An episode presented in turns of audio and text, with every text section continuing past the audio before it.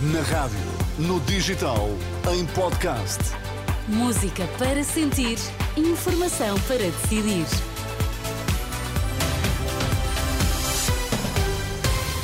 As notícias na Renascença, Pedro Mesquita, bom dia. Títulos em destaque. Neste jornal, as linhas-chave do programa económico de Pedro Nuno Santos, agricultores franceses ameaçam bloquear acessos a Paris já na próxima madrugada.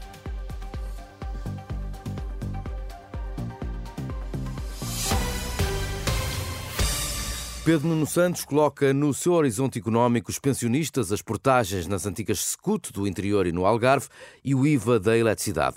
Vamos por partes. Se for chamado a formar governo, o líder do PS pretende duplicar o volume de consumo de eletricidade sujeito a IVA reduzido, de 6%.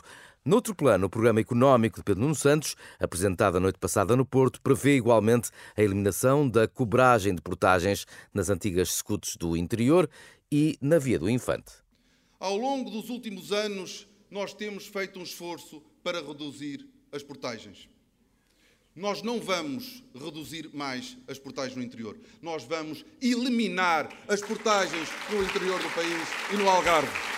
Esta, importa recordar, já tinha sido uma promessa eleitoral de António Costa em 2015 e é agora retomada pelo seu sucessor.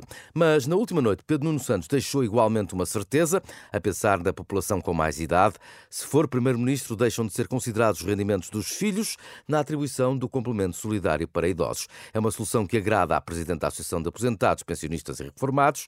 Maria do Rosário Gama sublinha na Renascença que é uma reivindicação já antiga. Deve contar para a pessoa se candidatar ou não poder candidatar-se é o rendimento de, de, das pessoas mais velhas e não dos filhos.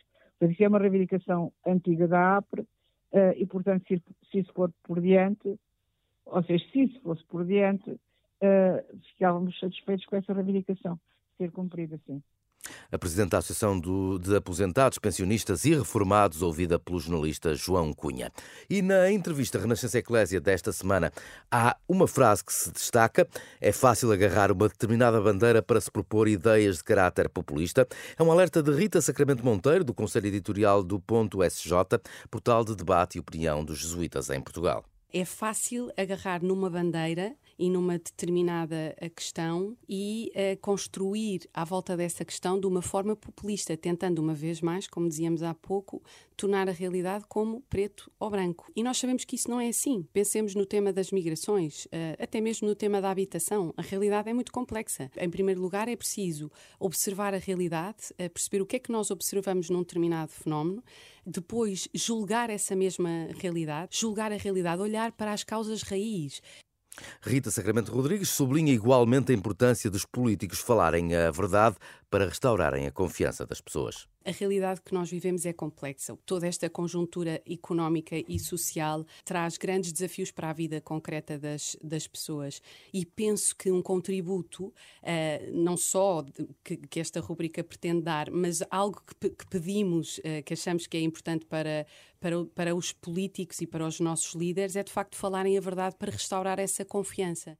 Rita Sacramento Monteiro, passagens de uma entrevista Renascença Eclésia já disponível em Em França, os principais sindicatos de agricultores franceses prometem bloquear os acessos a Paris já na próxima madrugada e as duas maiores estruturas sindicais da classe dizem que será um protesto por tempo indeterminado, nomeadamente contra as importações a preços reduzidos que fazem concorrência aos seus produtos. A informação regressa à Renascença quando for meio-dia. Até lá.